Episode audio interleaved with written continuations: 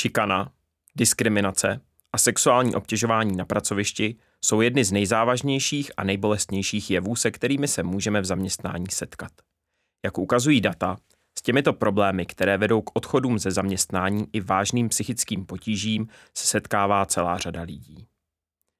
Já jsem Tomáš Pavlíček a tématem dnešního Jobcastu je šikana na pracovišti. Od diskriminace po sexuální obtěžování a co dělat z pohledu práva. Podle posledního průzkumu LMC Jobs Index se se šikanou ze strany nadřízeného setkalo 14% lidí. 12% zaměstnanců pocítilo šikanu od kolegů. Plná čtvrtina pak popisuje pocity ponižování kvůli zákazům a příkazům v pracovním kolektivu či jednání jako s méněceným člověkem. A právě proto nyní vítám ve studiu dvě advokátky, Petru Sochorovou. Dobrý den. Která se věnuje pracovnímu právu a Luci Hrdou. Dobrý den. Eh, jež se specializuje na trestní a rodinné právo a sexualizované násilí. Pojďme si na úvod zkusit popsat, co všechno je šikana či obtěžování a jak ji můžeme definovat. Co se týká šikany, tak obecně se považuje za to jakékoliv chování nebo jednání, jehož záměrem je zastrašit, ponížit, či jakýmkoliv negativním způsobem uh, mířit i na jiného zaměstnance nebo na jiného člověka. Běžně se v praxi používají výrazy jako bossing, stuffing a mobbing. Nicméně, co se týká pracovního práva, ale i jiných pracovně právních předpisů či jiných právních předpisů, jejich definici uh, nenajdeme pocházejí z angloamerických zemí s tím, že svůj původ mají v zásadě z psychologii či zoologii. Vždy si ale jedná o nějaké nevítané, zastrašující či nepříjemné jednání, která ta druhá osoba, ta postižená osoba vnímá jako to nepříjemné. Takže je to vždycky o tom, jak to vnímá ten člověk, který je vlastně terčem toho, Uh, nebo existuje nějaká jako přesně definovaná hranice, jak to posoudit? Nebo když to vezmu jako na sebe, je mi to nepříjemný, vnímám to, že cítím se ponížený nebo tak dále, je to za hranicí něčeho, co je mně příjemný, tak v tu chvíli uh, už to je uh, vlastně jako za hranicí? Ano, máte přesně pravdu. Je to otázka vlastně té vlastní míry, míry tolerance s tím, že každý člověk to má nastavené, nastavené jinak. Jsou lidé, kter, kteří tu toleranci můžou mít velmi nízko a naopak jsou lidé, kteří to budou mít uh, velmi vysoko a proto je vlastně obtížné, nebo bylo by obtížné najít nějakou přesnou definici. Vždycky je to tedy o tom, jak to vnímá ta daná osoba, ta daná postižená osoba, v našem případě tedy zaměstnanec. Mm-hmm. Dá se říct, že byste mluvila o bossingu a o dalších vlastně typech, ale dá se říct, že to typicky přichází vlastně jako ze zhora dolů nebo případně jako od skupiny k jednotlivci. Přesně tak. Já ve své praxi se nejčastěji setkávám buď to s bossingem, což je teda přesně, jak říkáte, eh, ze zhora dolů, anebo s tím mobbingem, což je vlastně skupina zaměstnanců, kteří z nějakého důvodu odmítají jiného zaměstnance, nebo například i jinou skupinu zaměstnanců. To jsou pro mě v praxi ty nejčastěji, eh, nejčastější věci, s kterými se setkávám. Uh-huh. A máme ještě nějaké další druhy? No, ještě existuje stuffing, eh, to, tomu se říká, když se například podřízení zaměstnanci rozhodnou jinými slovy šikanovat svého nadřízeného. Přiznám se, že s tím jsem se v praxi setkala asi dvakrát nebo třikrát. A, a nemusí to být samozřejmě ani skupina zaměstnanců, může to být uh, jeden zaměstnanec. Ale ve většině těch případů, kdy jsem se s tím setkala já, tak uh, pak se ukázalo, že ten zaměstnanec měl určité psychické problémy a, a vlastně byla to jako reakce spíše na jeho psychické problémy, než na to, že by tam byl nějaký jako jiný problém. Já jsem se s tím setkala a to bylo v ozbrojených složkách, jo. kdy vlastně nadřízená byla žena, podřízení byli všichni muži mm-hmm. a tam to bylo jako velmi silný. Mm-hmm. Vy jste vlastně, Luce, to zmínila, že v ozbrojených složkách to byla žena. Dá se třeba říct, jaký je poměr jako v závislosti na pohlaví, jestli ženy jsou častěji terčem vlastně nějakého šikany. Předpokládám, že toho uh, sexualizovaného uh, násilí asi rozhodně, ale vlastně jaký je tam třeba poměr v tomhle? Obětí sexualizovaného násilí jsou většinově ženy. Samozřejmě to jako nevylučuje, že to jsou muži, ale ženy jsou jim většinově. A, a já bych jenom dodala, že k tomu jednání na pracovišti může uh, vlastně dojít i jako k velmi těžkým formám uh, sexualizovaného násilí. Že to obtěžování může vyloženě přijít až jako třeba ke znásilnění. Mám takové případy a nebo může tam například, pokud to jsou nějaké rodinné firmy, tak tam třeba může prorůst to domácí násilí, které v těch rodinách je a jenom opustí tu domácnost, jo? To, ten, ten druh té intimity, kterým se domácí násilí vyznačuje. To znamená, že vlastně je třeba říct, že šikana není jako něco, nad čím se dají zavírat oči, protože to může dosáhnout jako extrémně těžkých forem, které jsou uh, dokonce už trestným činem. Mm-hmm. Kdy je ta chvíle, kdyby s tím ten zaměstnanec měl něco dělat a co s tím vlastně může dělat, protože uh, já sám jsem se setkal vlastně s firemníma kulturama, kde tady tyhle ty projevy byly bagatelizovány, bylo to nějakým způsobem zlehčováno, zameteno pod stůl mm-hmm. uh, a tak dále. A pro toho zaměstnance je to pak extrémně těžký, protože za prvý ta situace, kterou zažil, je extrémně nepříjemná, není snadný o ní mluvit a když se pak s tím vyšším vedením setká tady s touhle s tou rovinou jako o, to se zase tolik nestalo, uh, tak, tak vlastně jaký jsou ty nástroje, anebo co vlastně ten člověk může dělat v tuto chvíli?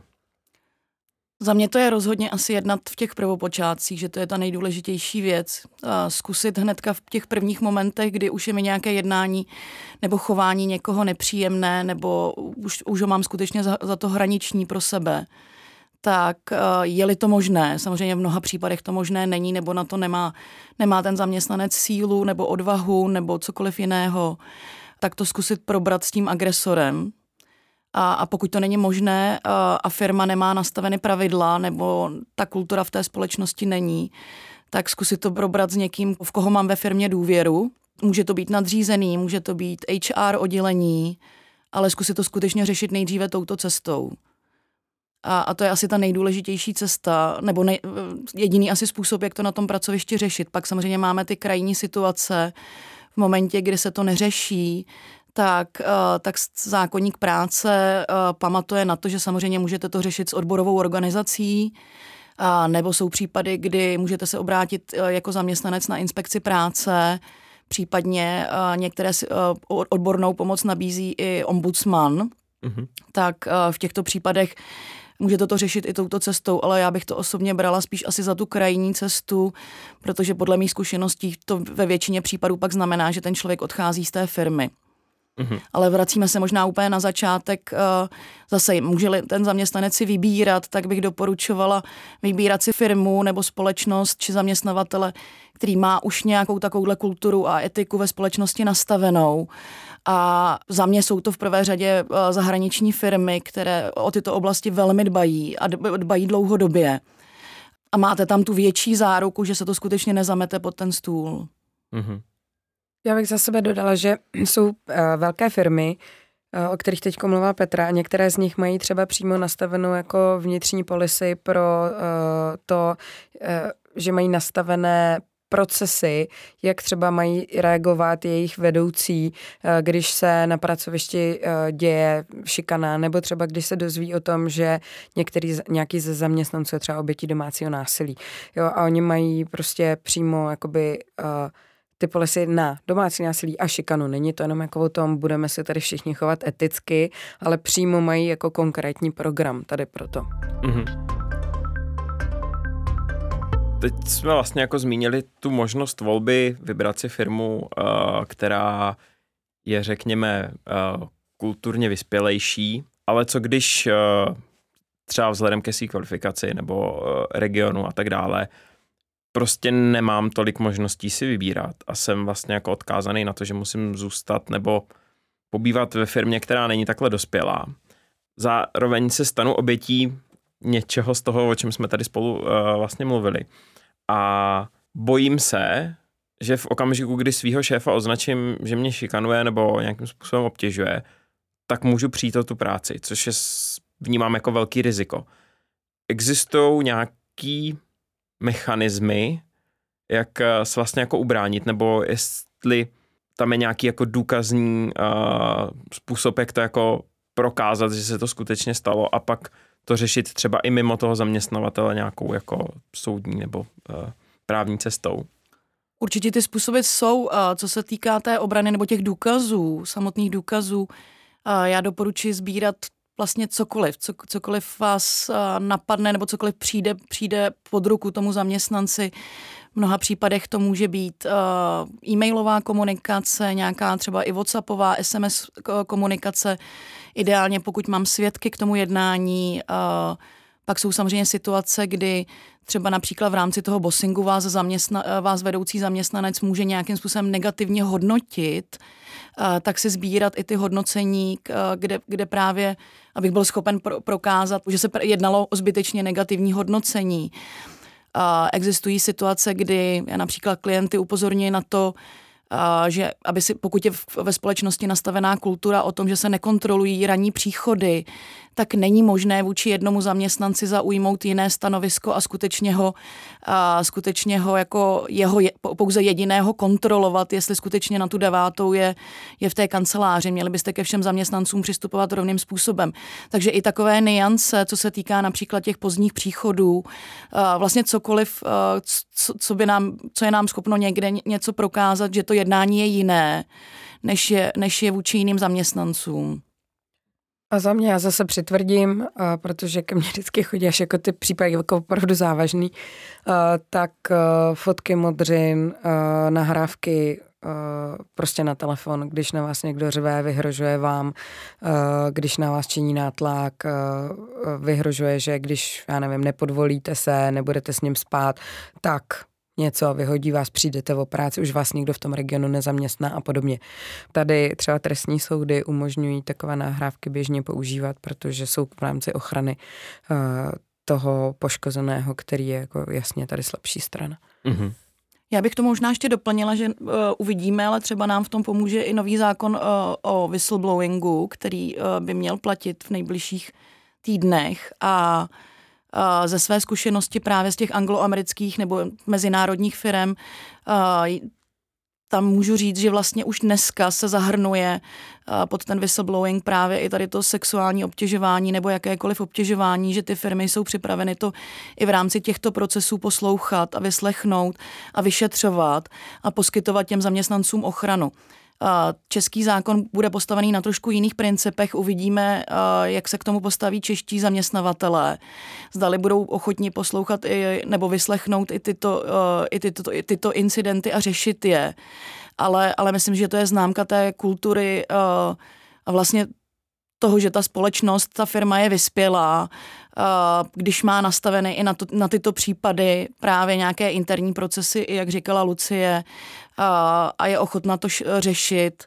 A tam samozřejmě doporučuju a ty firmy samozřejmě s tím umí pracovat, ale, ale tam je potřeba těm zaměstnancům poskytnout maximální ochranu, důvěrnost a snažit se tak, aby to neuniklo zejména k tomu agresorovi, protože ono je to pak velmi jednoduché a zřejmé, od koho to jde. Mm-hmm. Uh, vy jste mluvila o tom, že vlastně nějaká uh, legislativní změna se chystá a zároveň i o tom, že nadnárodní uh, firmy jsou v tomhle ohledu často dál, protože uh, vlastně to mezinárodní prostředí je, řekněme, vstřícnější. Jsou u nás ještě nějaký zákony nebo nějaká legislativa, která vlastně jako firmám ukládá péči o zaměstnance v tomto ohledu, nebo je to čistě na těch vnitřních uh, stanovech a nastavení v každé jedné dané firmě? To je právě problém těch pracovně právních předpisů, protože typicky by to měl upravovat zákonník práce. Nicméně tam právě tyto termíny jako šikana a podobně nenajdeme a musíme na to jít přes takovéto klasické porušení povinnosti zaměstnance, kdy v případě, já nevím, jestli pokud bychom, bychom se bavili o tom mobbingu, tak uh, tam je to porušení nějaké spolupráce se zaměstnancem nebo se s ostatními zaměstnanci. Takže za mě v pracovně právních předpisech ta typická definice chybí. Já bych si dokázala představit, že bychom ji tam měli, ale pokud se pak dostaneme do otázky diskriminace, tak ty nám upravuje antidiskriminační zákon. Bohužel tam jsme v pozici, kdy vlastně k tomu nežádoucímu jednání nebo k tomu eh, obtěžování, sexuálnímu obtěžování musí dojít eh, na základě nějakého určitého diskriminačního znaku. To znamená, že ta osoba je postižená právě z důvodů například sexuální orientace nebo pohlaví nebo nějakého jiného diskriminačního znaku. A už to neřeší ty situace, kdy se navzájem třeba šikanují kolegové mezi sebou a právě nám tam chybí nějaký tento diskriminační znak. To znamená, že nějaké právní prostředky eh, ochrany eh, máme, ale myslím si, že můžeme být odvážnější a můžeme se zamyslet i nad tím, jak do těch pracovně právních předpisů dostat i tady tu standardní, standardní ochranu. Mm-hmm. Podle vlastně vašich zkušeností, jak často se tady tyhle věci řeší až uh, nějakým trestně právním řízením? Nebo z pravidla dojde k tomu, že se to řeší v rámci té firmy, že prostě buď ten uh, nadřízený je odejít, nebo ten, uh, ten vlastně člověk, který byl terčem, ten zaměstnanec, tak, tak odchází, anebo se to řeší nějak jako v rámci firmy, třeba přesunem na jiný oddělení a tak dále. Za mě většina těch případů je tendence skončit v rámci toho pracovního, pracovně právního vztahu, protože přiznejme si, že z toho trestního práva má většina zaměstnavatelů i zaměstnanců strach ale asi o tom blíž i Lucie, nežli já. Eh, no ke mně, říkám, ke mně se dostávají ty případy, které někdo jako nechce vidět ani dělat a nechce se jima zabývat, ale uh, já bych doporučila v okamžiku, kdy už je jako Eh, se to nevyřešilo na začátku. To znamená, že je to jako opravdu rozjetý. Eh, trestní právo nezná jenom znásilnění. My máme eh, trestný čin jako sexuální nátlak, který je jako právě hmm. jeden z těch trestných činů, kterým ta šikana jako velmi často může probíhat. Máme vyhrožování, máme vydírání, máme i stalking, což je vlastně pro následování, což je taky jeden ze způsobů toho, jak můžete někomu, jak někoho šikanovat na pracovišti. Takže v okamžiku, kdy už je to takhle rozjetá ten zaměstnavatel nejeví vlastně snahu uh, to řešit, uh, tak opravdu se obrátit na advokáta specializovaného, který vám tyhle ty věci řešit pomůže, protože um, trestní právo řeší ty nejzávažnější věci, které mm-hmm. se ale prostě dějou lidem v běžném životě. To není tak, jako říkat si, Ježíš Maria, přece já uh, nejsem tady toho oběť, jo, to, to, to se skoro nikomu neděje. Ne, děje se to velmi často, ale bohužel málo se to hlásí. Mm-hmm. Jo, mhm. to je, to je rozdíl. A je to naopak velmi rozšířené a trestní právo nás prostě chrání, nebo lépe řečeno, mělo by nás chránit. A e, v okamžiku, kdy se mi něco děje v životě takhle špatného, tak to prostě nějakým způsobem řešit musím, protože když to řešit nebudu, tak mě potom čekají jako, jako věc jako posttraumata, e, nějaký psychosomatický problémy, zdravotní problémy a podobně. A, a e, jako jsou věci, které si prostě nesmíte nechat líbit. Mm-hmm. Je, to, je to tak, říkám to na rovinu. A to, že uh, jako odejdete, uh, to je ale v jenom případě, že máte tu možnost, přesně jak jste říkal na začátku, jsou prostě lidi, kteří nemají možnost odejít. A uh, navíc ještě někdy mají pocit, jako, že to třeba je jejich vina, protože ten pachatel na ně tu vinu přenáší. Takže uh, jako abych opravdu tady zvolila to řešení se poradit. Uh-huh. A s kým vším se vlastně můžu poradit? Tak no, jako v těch trestních věcech rozhodně s advokátem. s advokátem, vždycky s advokátem, protože uh, samozřejmě můžem, můžou mít odbory třeba vašeho právníka, ale ti nejsou specializovaní většinou na trestním právo, takže tam bych rozhodně šla se specializovaným advokátem. Já bych k tomu možná ještě doplnila, já jsem se nedávno setkala v případem, kdy uh, klient koupil jinou společnost a tam právě byly nastaveny takové ty standardy toho chování, kdy ten ředitel té společnosti v zásadě běžným, běžným denním projevem ponižoval všechny ty zaměstnance. A byla to tam praxe 20 let, takže všichni ty zaměstnanci prostě považovali toto za standard, ale, ale díky klientovi, který tu společnost koupil, uh, během pár měsíců zjistili, co se ve společnosti děje a, a pro ně to samozřejmě standard, standardem nebylo, takže jsme řešili situaci, jakým způsobem uh, s, odejít, nechat odejít uh, tady pana ředitele, který měl uh, skutečně ne, neuvěřitelné jednání, ale i pro něj samotného to bylo jako standardním jednání, že on nechápal, že, že to je něco nestandardního. Takže uh, to, jsou, to jsou také zajímavé pak případy v momentě, kdy vlastně jenom v důsledku, v důsledku změny vlastníka může mm. dojít uh, skutečně k nějaké změně, změně toho chování nebo změně, změně standardů uh, ve společnosti. Ale je to, jak říká, říká Lucie, je to právě o tom, že to, pokud to trvá dlouhodobě a podobně, tak to, to, to jsou ty, to jsou ty situace, které způsobí právě ty psychické a zdravotní problémy pak zaměstnancům. Mě jste vlastně vnukle tady tím je jednu otázku o tom, že tomu řediteli to přišlo vlastně normální mm-hmm. a mhm. neviděl na tom nic špatného, tudíž asi sám se necítil vinen, protože si říkal, dělám to tak 20 let a bylo to vlastně vždycky v pohodě. Ale doba se změnila a mění. A jak vlastně v té situaci, kdy tomu člověku, a teď ředitel firmy je vlastně vejš ušít nemůžu, uh, tohle přijde normální a takhle, jak jsme se tady spolu bavili, tak se to pak promítá vlastně do všech těch dalších pater té firmy. A celý řadě lidí to bude připadat normální. A přesto tam budou lidi, kterým to normální Přesně připadat tak. nebude. A nebude to v, v nějakých jako normách uh, všeobecně platných. Jakým způsobem vlastně jako řešit tohle? Je to situace, kdy jsem tam špatně, anebo má jako smysl, uh, anebo jaký jsou ty nástroje, jak to třeba změnit, nebo aspoň jako upozornit na to? Těžká otázka. jako za mě je to tak, že tyhle věci jsou normou pro jako většinu pachatelů, jako třeba trestných činů. Jo? Oni, e, třeba lidi, kteří jako e, páchají domácí násilí, tak pro ně je to, že vychovávají svý děti a vychovávají svý manželky. Ale to neznamená, že to je jako v pořádku že je to vyvinuje. Jo? Mm. To mhm. znamená, pokud je špatné chování normou v dané společnosti, neznamená to, že to je správně a neznamená to, že se tomu nedá bránit. Ale jsou tam ty věci jako pracovně právní, který jako podle mě je to jedině na soud, pokud pan ředitel a už to vyšít nemůže, jestli se nepletu, nebo na inspekci práce. Ale jako když je špatný vedení, tak to se mění těžce. Přesně tak, tam jako skutečně s tím moc extra neuděláte, kromě toho, pokud se nepokusíte uh, najít, najít uh, někoho, kdo by vám v té věci pomohl ve firmě, tak pak je to skutečně ta inspekce práce, pokusit se nějakého ombudsmana, ale za mě většina těchto případů skutečně končí tím, že ten zaměstnanec odchází. Jo, to tam jako jiné moc extra řešení není. A nebo můžete doufat, že vás koupí někdo, uh, kdo pro někohož to standardem nebude. Takže nabízet firmu. Ne, ne, to, to asi nepomůže. Ne, nebo že pan šéf odejde, no.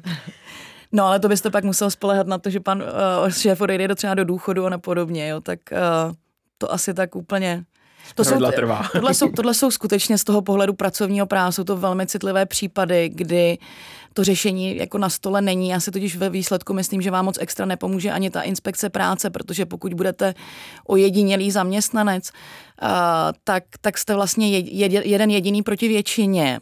Samozřejmě výhoda bude, pokud vás bude vícero, a pokud si to budete schopni dosvědčit, ale pak co? Pak se společnost vystavuje nějaké potenciální sankci, a, a, a vy máte jako zaměstnanec nadále v té firmě pracovat nebo jako skupina zaměstnanců. Takže zase skončíme u toho, že taková skupina zaměstnanců po jisté době stejně odchází. Hmm.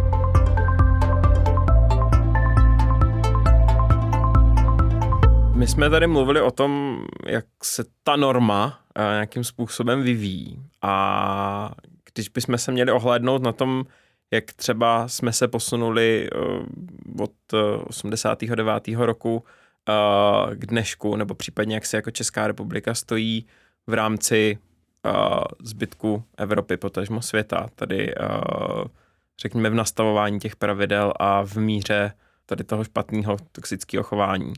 Tak jak jsme na tom vlastně jako Češi? Tady se přiznám, že zaznamenávám změny až v posledních letech. A možná si sami vybavíte situaci kolem mýtů hnutí, kdy to byly otázky, které se v médiích podávaly velmi negativním způsobem, kdy vlastně ten přístup společnosti i médií byl vůči celému mýtu, byl proti, nebo spíše negativní a bylo to skutečně bagatelizováno a, a hodnoceno velmi negativně. S tím, že já jsem třeba měla v minulých letech možnost hovořit eh, s advokáty a velmi často to byli muži právě z těch mezinárodních firm, které tyto situace řešily jak v Anglii, tak eh, ve Spojených státech. A vlastně jsem si uvědomila, že ten přístup je tam zcela jiný. A že to skutečně brali jako za velmi závažné téma podrobně se tím zabývali, snažili se najít cesty. A mnoho těch amerických firm si z toho vzalo, když se s nimi bavíte, tak došlo k úpravě zákonů, dokonce uh, na státních i federálních uh, úrovních. A ten přístup celé té společnosti to posunulo dál, kdežto u nás to cítím až teď v posledních eh, pár letech a to díky kauzám, které se tady objevovaly možná kolem pana Cimického, pana Ferryho a podobně. Ale do té doby v zásadě nic. No. To znamená, ještě to možná schrnu, my to možná v pracovním právu nebo v pracovně právních předpisech máme relativně delší dobu upraveno, ale díky tomu, že ta společnost eh, to nepodporovala ty otázky eh, nebo je bagatelizovala, tak vlastně eh, za mě postižení zaměstnanci neměli moc možností, jakým způsobem tu ty situace řešit. No od 89. máme jako v trestu samozřejmě obrovský vývoj a máme tam ten no, jako nový trestní činy jako právě stalking, nebezpečný vyhrožování, nebezpečný, vidí, eh, nebezpečný pronásledování a podobně. Ale přesně, jak říká Petra, vlastně tady je to o nastavení celé společnosti. To, že vy tam máte nějaké mechanismy, které můžete uplatňovat, ještě neznamená, že vám to ta společenská uh, nálada dovolí je uplatnit a že vás v tom podpoří. To znamená, a navíc, že vám třeba jako dojde, aha, my máme problém jo, protože se to tady tak dělalo vždycky a uh, starší kolegyně mi řeknou, no to si musíš zvyknout prostě, jo, takhle to tady funguje. A to vlastně to je takové předávání negativních zkušeností, které normalizují ty špatné věci. A uh, teprve v okamžiku, kdy vlastně se mění ta celospolečenská nálada, která říká, hele, tohle to není v pořádku, tohle si ne, nemusíš nechat líbit, uh, jako nemusíš trávit svůj život, jako že máš večer průjem, když jdeš druhý den ráno do práce, to prostě není v pořádku. Hmm. Uh, tak Eh, vlastně to dává lidem sílu s tím něco dělat. A navíc je tady jako pořád za mě ta hrozba toho, že se to může zveřejnit a už to zajímá jako by tu velkou jako společnost, myslím jako Česká republika, jako lidi. Mm-hmm. Jo? A uh, což třeba prostě dřív nebylo, protože jako ty by z vás udělali, no jo, to zase vymýšlí, co tady jako, co, koho to zajímá. Jo? A dneska ta, ta celospolečenská nálada, na který jako tvrdě pracujeme, aby byla jako pozitivní uh, vůči, vůči obětem takových uh, věcí, tak vlastně to podporuje. Mm. Takže vlastně nastavování těch témat a otevírání té diskuze veřejně je vlastně možná největším pomocníkem. Přesně tak a za mě nejdůležitější. Mm-hmm. Takhle já se přiznám, že si do dneška pamatuju, když eh, kanadský a americký právník z velkých advokátních kanceláří před x roky popisovali, jakože reakce na mýtu. Je to, co dříve bylo považováno za ten golden standard, že to měly pouze ty top firmy eh, na světě, nebo ty, pro které byla ta kultura a etika ve společnosti ta nejdůležitější, tak ta, ta je po mýtu považováno za už ten běžný minimální standard, který je potřeba zachovávat v té společnosti. A vlastně jste viděli, že tam byl velký přerod eh, v myšlení těch lidí. A to mi tady chybí až vlastně teď v posledních letech, to začíná nastává i u nás. Zač, mhm. začínáme se více bavit o otázkách compliance, jak jsou důležité a podobně. Mm-hmm. Stejně tak třeba vlastně zavádění funkce ombudsmanů ve firmách je přesně jako následkem nebo důsledkem tady toho. Já jsem třeba ombudsmanka na jedné vysoké škole a nejsem tam jenom pro studenty, ale jsem tam třeba i pro zaměstnance, kdyby byly obětí uh, šikany nebo něčeho takového. Takže vlastně nastavování těchto nových funkcí a kontrolních mechanismů je přesně vlastně důsledek uh, toho celospolečenského hnutí mysli. Mm-hmm. Ono nám k tomu pomůže právě i ten whistleblowing. Já se teda přiznám, že patří mezi dlouhodobé zastánce whistleblowingu a zažila jsem pár let zpátky ještě debaty, odborné debaty, kde se hovořilo o tom, že to je věc, která není skutečně potřeba. Já chápu, že si sebou neseme z minulosti něco, jako je udavačství a podobně. Na druhou stranu, pokud se k whistleblowingu postavíme tak, že to je něco, co nám má pomoci odhalovat ty věci v počátcích a řešit je uvnitř té společnosti a ne někde na venek, tak je to ten nejlepší způsob, jak se něco dozvědět. To znamená, že jenom můžeme doufat, že nám v tom nový zákon pomůže i tady v České republice.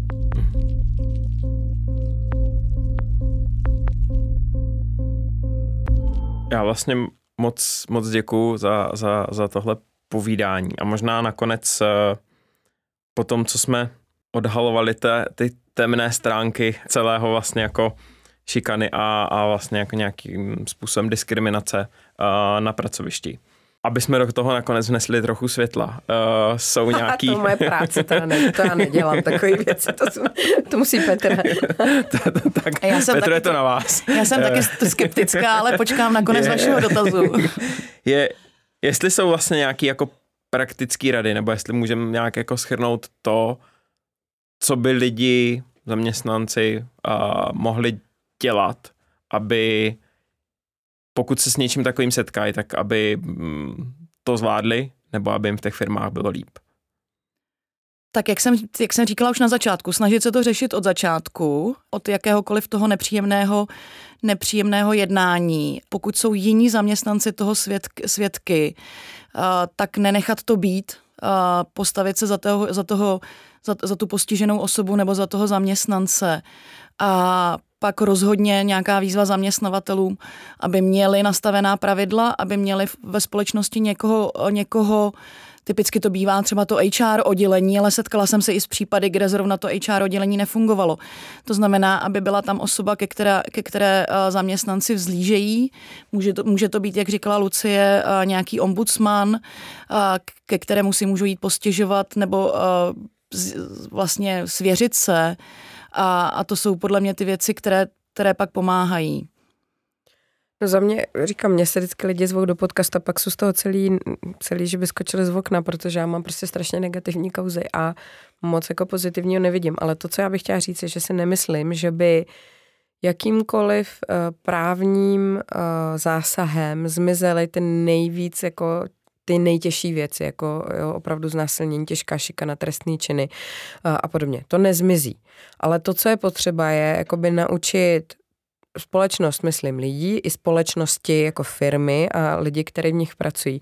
Jak se s takovými případy vypořádat, že to není norma a vlastně nastavit ty procesy tak, aby pro ty uh, oběti takového jednání bylo jednodušší je nahlásit, aby nebyli za to ostrakizovaný, že prostě teď se ozvali a zároveň, aby uh, jim jakoby to neublížilo psychicky a ten proces, kterým to musí řešit, aby jako je nevyčerpával, aby byly vlastně chráněný.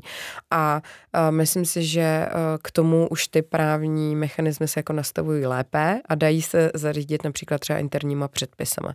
Jo, to znamená, tam jakoby vy nemůžete zamezit tomu, že se věci dějou, ale můžete nějakým způsobem rozhodovat o tom, co s těma bude potom a jakým způsobem těm obětem pomoct.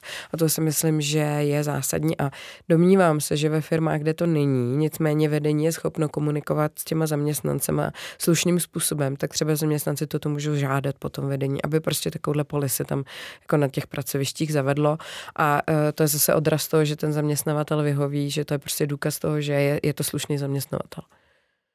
Takhle já jsem se v mnoha firmách setkala, že zavádějí pozice mediátora, který se pak snaží e, vyřešit tu situaci mezi, mezi, mezi tím agresorem a tou postiženou osobou, ale samozřejmě to je věc, kterou můžete použít někde v prvopočátcích, takže je to o, té, o tom, uh, nejen o tom, co říkala Lucie, ale hlavně o té komunikaci a to je zase komunikace na venek ve společnosti, teď myslím obecně naší české společnosti více o těch tématech hovořit.